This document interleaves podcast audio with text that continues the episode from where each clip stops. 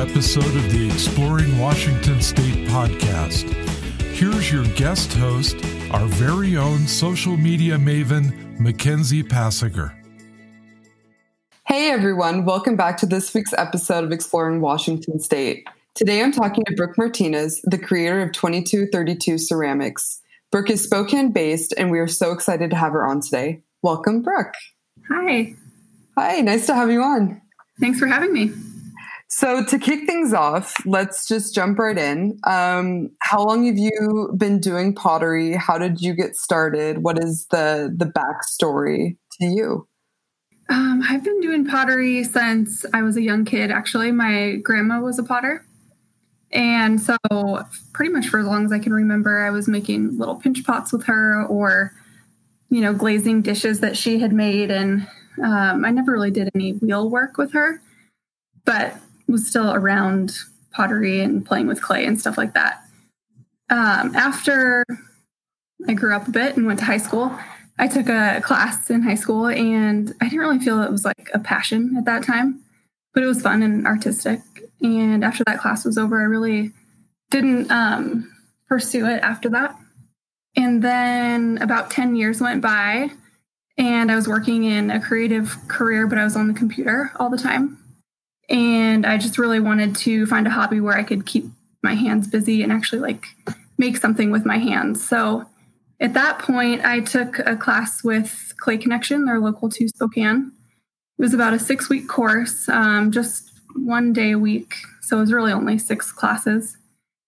Um, and there I really just fell in love with it. So as soon as that class was over, I pretty much um, looked into getting my own studio set up at my house so I could continue to do it all the time. Is that when you made the decision to go fo- go full time with pottery work? Um, no, I definitely had to. I mean, I barely learned anything in that class um, at Clay Connection.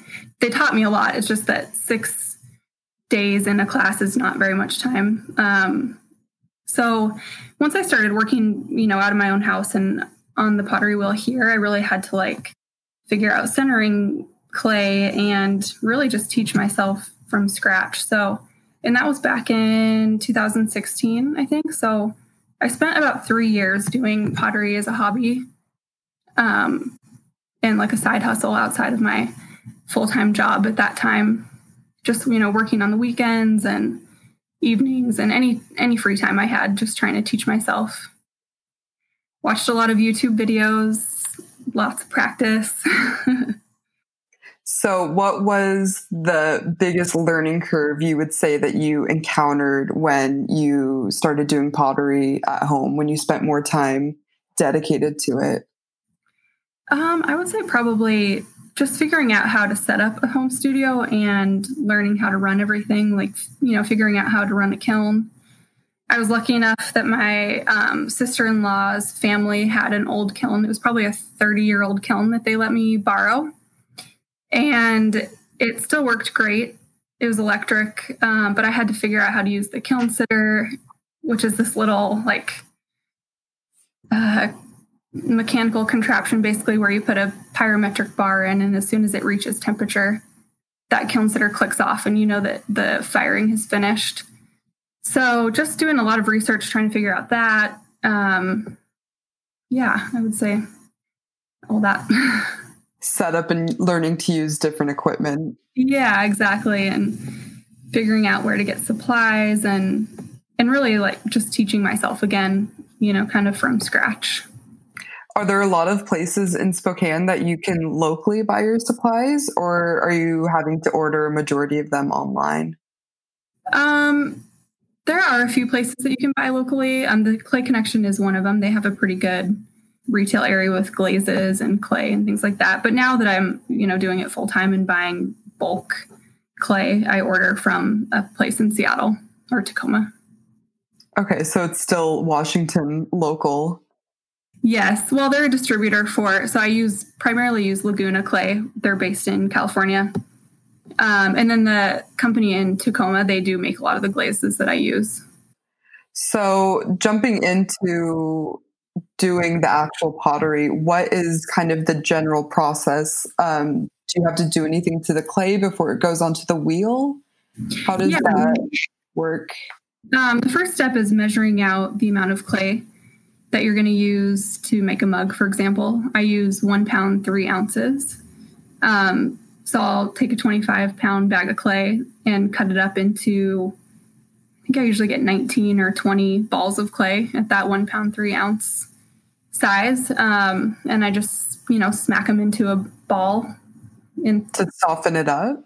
Um, just to like get the shape nice and round. It makes it easier for when I center versus like throwing a piece of a square piece of clay onto the wheel. It's kind of hard to round it out that way.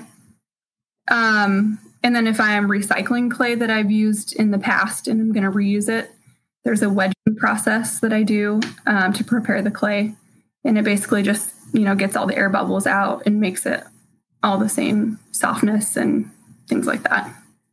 Okay. And how long do you usually spend forming, say, a mug on your wheel? It takes about three minutes. A lot faster than I thought it would be, actually. yeah, that's pretty fast. When I first started, um, it would probably take me eight minutes, but as I've made the same shape over and over and over, um, I've gotten pretty fast at it. Do you then form the handle just with your hands? Yep. So it's a process called pulling the handle, and you start with a like a log of clay, sort of, and you um, just do like a pulling motion to form it into the, the handle shape you want. Kind of like flattening out the um, the clay and just making it as thick or as wide as you want. You can drag your thumb across the clay if you want to give it a certain shape. And that's what was the process. So sorry. Um, I usually will throw like 40 mugs at a time. And then as those are drying, I'll make all the handles. Do the handles get attached um, before they go into the kiln or are they attached afterwards? They get attached um, before they go into the kiln, definitely. So I'll once I've thrown a mug, I'll let it dry for about 24 hours until it's um, in a state called leather hard. And you want the mug and the handle to be about the same uh, dryness, I guess. So that way, when you're attaching the two pieces, they will stick together. You know, you don't have the handle drying faster than the actual mug itself, or vice versa. How long do they do the mugs have to sit in the kiln for once they're ready? The first firing is called the bisque firing, and that um, will be on for about seven hours. Goes to about 1900 degrees. Um, but it takes a full 24 hours for the kiln to cool down before I can open it and take those pieces out. So there's more than one firing? Yes. So once the bisque firing is done, that uh, that fires the pieces to a certain point where they're um, hard and I can glaze them and they're not as um, you know fragile as if they were the raw clay. And so once they're glazed, then I'll fire them again, and that will be the final final firing time. Does that get hotter than the first firing time? Then? It does, yeah, by a few hundred degrees. Wow. Okay, so there's a big difference there. Yeah. So I fire to around 200, 2,232 degrees, which is the name of my company, and that's where that comes from. Um, it's called. It's referred to as a cone number in the ceramics world. Um, so it's cone six is the temperature that I fire them to. What is what is a cone number? Cones are they're little pyrometric cones that basically measure how hot the kiln is. So the chart, I don't have the chart in front of me, but it goes like from 0, 19 all the way up to 10, for example. Um, in those zero numbers, it's cooler. And then as it goes, it goes like zero five. That's where I do the bisque firing. And then as you go up on the scale to cone six, it gets hotter and hotter. Okay.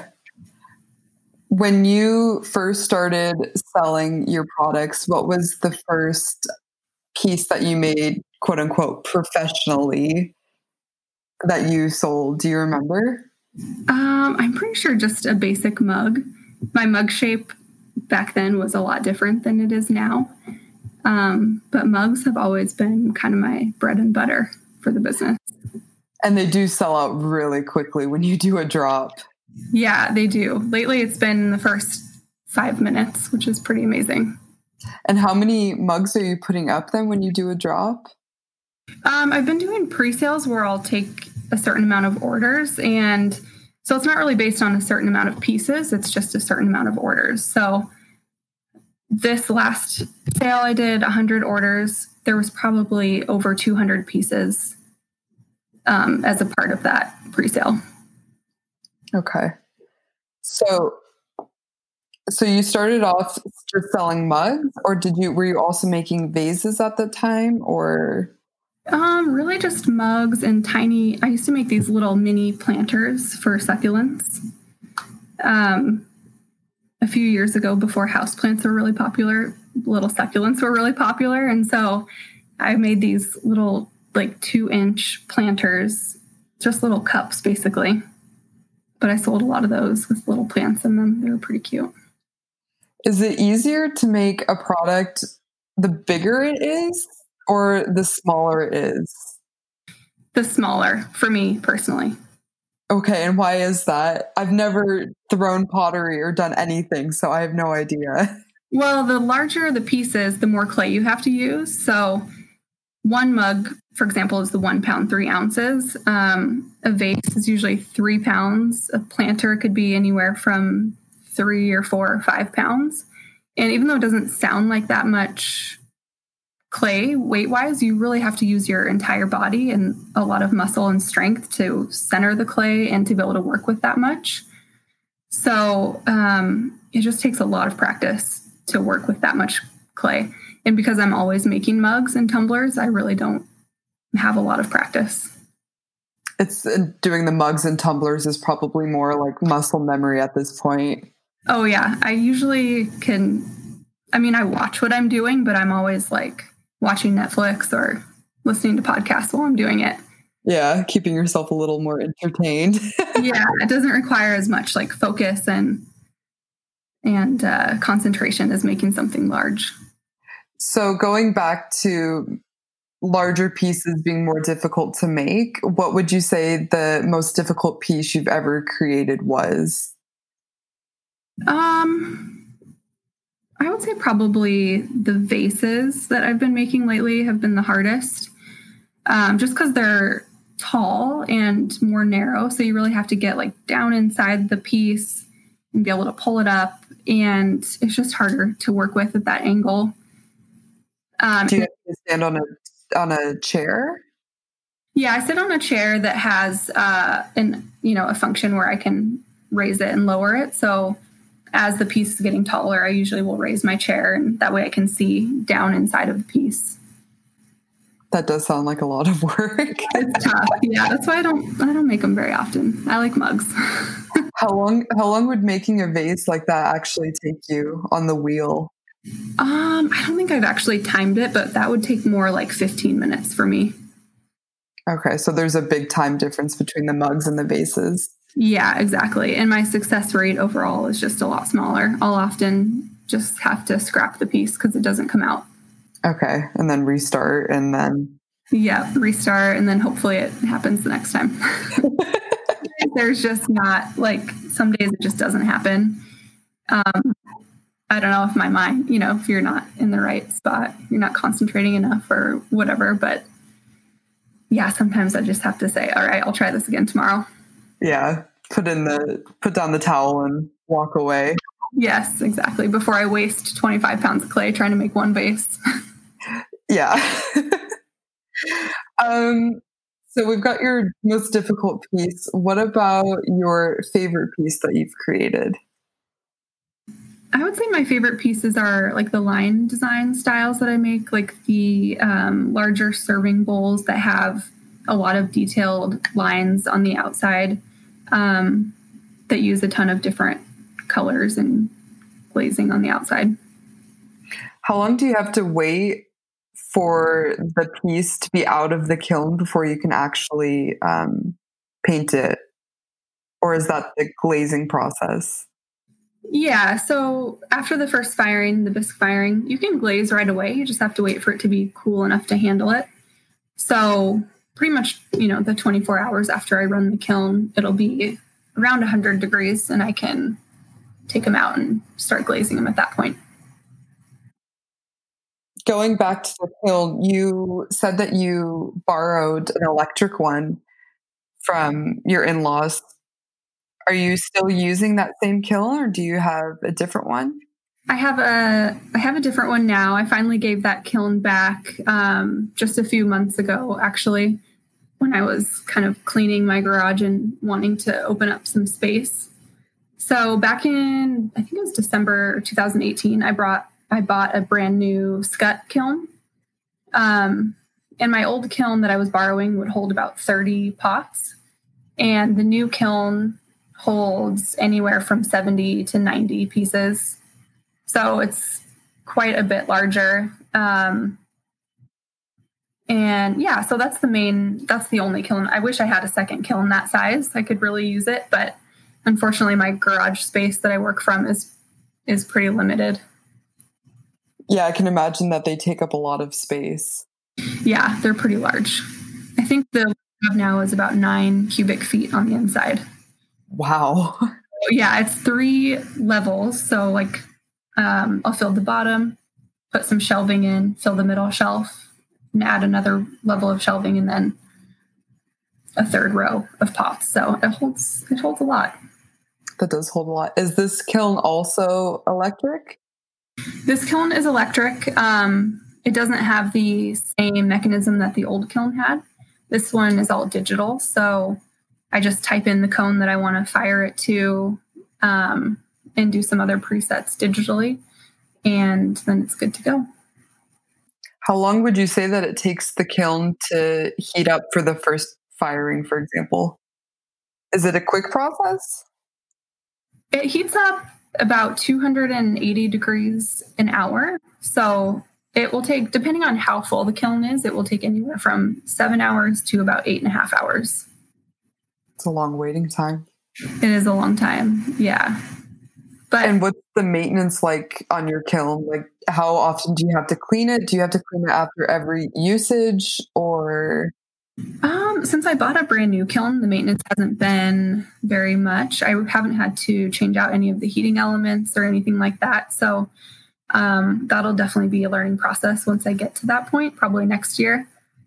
Um, it does have a thermocouple in it, and that's what measures the temperature and that gets changed out about every six months, but that's a pretty easy fix.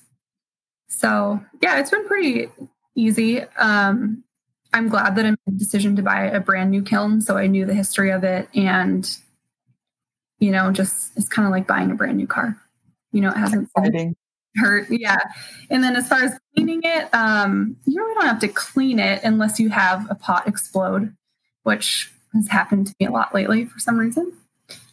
Um, that usually happens if uh, your pottery is not dry enough in the first firing. So if there's moisture inside the pot, there's nowhere for that moisture to go and it will just explode. Um, and then that really, like, literally explodes. It turns into a million little pieces of pottery and powder. So that's very frustrating um, trying to clean out that. But can you vacuum it out or do you have to use your hand to get it out? You can vacuum it. Um, yeah, I'll use like a shop vac usually and get all the little pieces out. So, and then yeah. you have to like clean the shelves. I sand the shelves a lot to make sure there's nothing stuck on them, no little pieces of pottery stuck on them. So, if a piece explodes while it's in the kiln, does it damage the other pieces around it? It or is it kind of a self-sustained? It could be either. It just depends on how close um, the other pieces are to that piece. You know, if it's a little explosion, like a little pop, and just like a big piece of the the one that exploded comes off. Usually, it doesn't hurt any others, but sometimes it can like blow handles off other mugs that are close by. So, okay. and usually I'll hear the explosion happen. Um, and that usually happens around 700 degrees. So the kiln, the firing's already in session, and I don't want to stop it at that point. So I really have no idea how many pieces have been lost until the next day when I can open it up when it's cool enough. So it's like a very bitter Christmas morning surprise. a really sad wait. Yeah. Oh, that would make me so anxious. Yeah, it's tough. So how do you you have a young daughter mm-hmm. and you work from home. So how do you organize your work week? Are there certain days that you're just working on certain projects like one day you're just doing tumblers, one day you're just doing mugs, one day you're just how does that work for you? I usually base my week on well, first of all, our daughter goes to a nanny share with our neighbors. So we have um, the morning covered. She goes from 8.30 to 1. So that's like a solid four hour, four and a half hours of working. Um, and the week is kind of based on like if I have orders that need to be shipped that week, if I need to be glazing or if I need to be throwing. Um, it kind of seems like lately my schedule has been like a week of glazing, a bunch of work, and then the next week is like a whole week of throwing. So, and then like you said, I do make all tumblers one day and then all mugs the next day. And then the next day after throwing mugs, I usually spend that whole day putting handles on the mugs because that's a pretty lengthy process. How long would you say it takes to put a handle on a mug? Um, probably just two minutes per piece, but um, I mean, I'm with multiple mugs, that adds up. Yeah, it's usually like 80 mugs that I'm putting handles on, and you know, needing to take breaks and stuff like that. So yeah. um, so I think that pottery is something that a lot of young people are interested in getting into. Mm-hmm. But they're not sure how to get started, and a lot of the classes can get really expensive. Mm-hmm. So, how would you recommend someone who's interested in getting into pottery get started? I would recommend taking classes, even though they can be pricey. It's still going to be a lot more affordable than buying your own equipment. Um, kilns are pretty expensive, and then usually you have to have electrical work done in your house to get the kiln um, working, since it's not just a normal 120 volt. And then buying a wheel is quite expensive as well. So, just yeah, finding local classes or even other potters in your town that do personal private lessons would probably be a good idea. But yeah, unfortunately, it's not a cheap hobby to get into. Like skiing?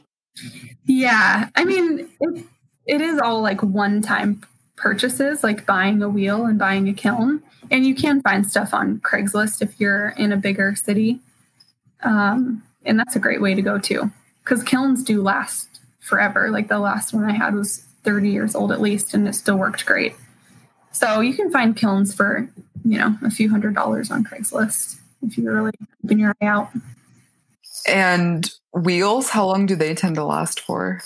They last a really long time too. I think mine mine will probably last 20 years. Is it made out of wood or what kind of material is it made out of? Um, it's mostly plastic. Um, like the the wheel itself is metal and then it's got a motor and then a plastic um, catch tray around it because you use a lot of water when you're throwing. So that catches all your extra water. And what is the reason actually for using so much water when you're throwing? I mean, obviously the clay needs moisture, but when I've seen videos of people throwing on the wheel, it just seems like an insane amount of water yeah. is just going everywhere. Oh, I think you would just be surprised how quickly the clay dries out and it will drag on your hands. Like as soon as it it's starting to dry out, you'll just feel tension on your on your fingers. And any kind of tension like that will just throw the piece of pottery out of balance and off centered. So that's why we're always like dumping more and more water. So do you, do you use a cup to dump it on? Because I've seen some people just like throwing water on? Yeah, sometimes I'll scoop it with my hand or I use I always use a sponge to throw with. So I'll dip my sponge and have excess water in the sponge that I can squeeze out. It's interesting. I throw with plastic uh, latex gloves, which most people don't. And I think I need even more water because of that. Um, so, yeah. Why do you throw with gloves on? Um, I started throwing with gloves on because my skin was just getting irritated from being wet all the time.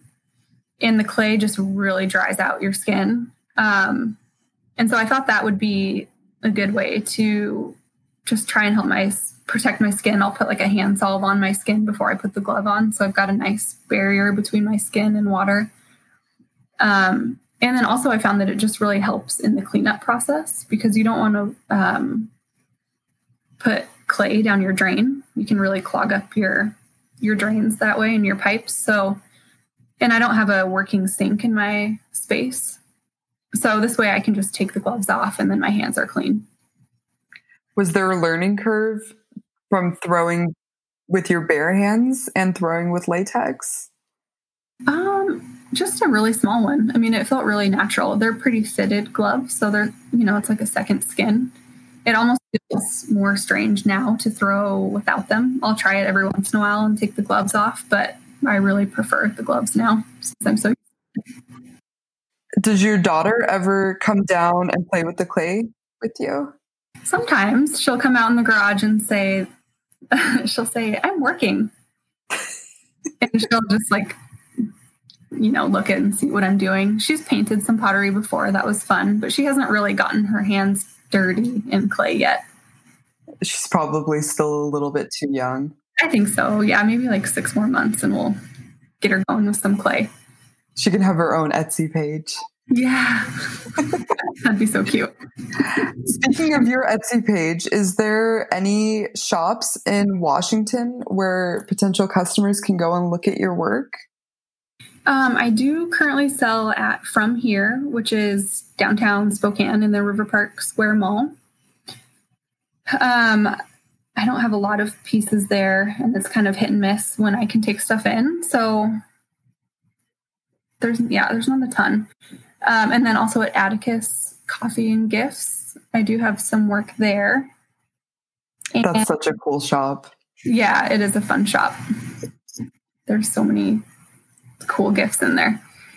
Um, but other than that, I used to have a, a few other places in Washington, um, Tumbleweed Bead Company and um, Sound and Vision Living in Olympia, I believe. I was doing wholesale for them last year, but as my own Etsy has gotten so busy, I just really can't keep up with wholesale anymore. So I'm just pretty much strictly doing retail sales. Yeah. So you're based in Spokane, as we mentioned in the beginning, mm-hmm. but you're not originally from Spokane. I am originally from Spokane. You are originally from Spokane. I thought you were from yeah. California for some reason. Well, so I grew up in Spokane, and then as soon as I graduated high school, I moved to California for college. I went to the Fashion Institute for Design and Merchandising, and um, then I ended up just staying in California for 10 years. And then my husband and I moved back to Spokane five years ago. How was that moving back to Spokane after being so long in California? Because I mean, obviously, Washington and California are two completely different yeah. ways of, you know, lifestyles. It was definitely a breath of fresh air to come back here. Um, I was just really tired of the heat and the traffic in California and everything that comes with that. Um, so it was great to be back. And since we've moved back, Spokane has really changed a ton. I mean, downtown doesn't even look recognizable compared to what it was just five years ago. So it's been really cool to see the change in the city. So would you say it's a positive change? Oh yeah, definitely. Lots of new restaurants, and just you can really tell the city is putting a lot of money into like Riverfront Park has been renovated. They've been working on that for several years, and that park is really beautiful now. Yeah, Riverfront Park really is a nice place to spend a couple of hours at. Yeah. Whereas just a few years ago, it was kind of like overgrown and run down and not somewhere, not anything like it is today.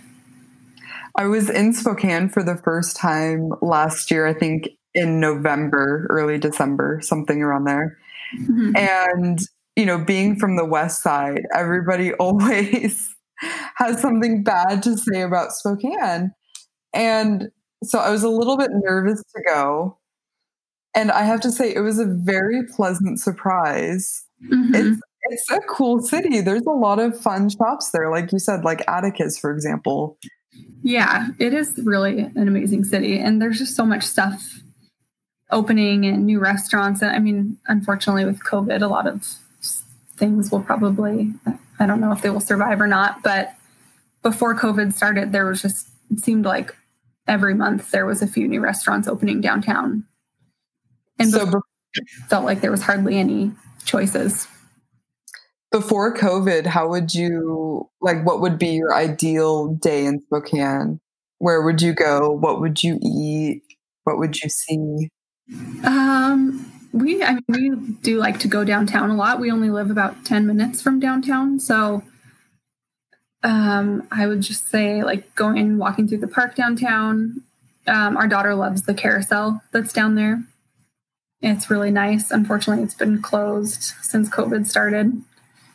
So that um, we love going to the Perry District for drinks. Um, I would say Perry Street Brewing is probably our number one spot to hang out.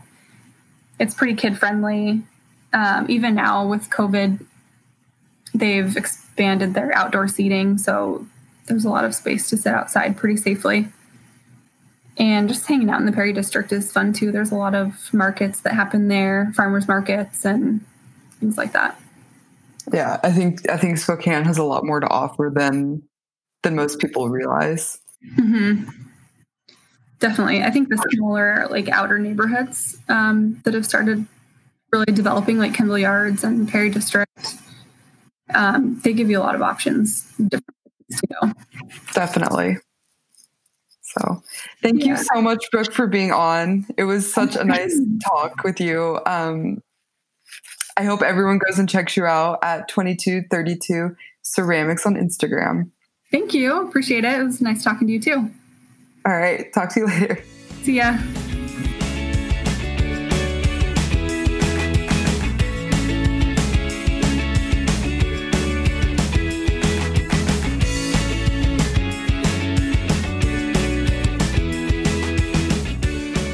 Join us next time for another episode of the Exploring Washington State podcast.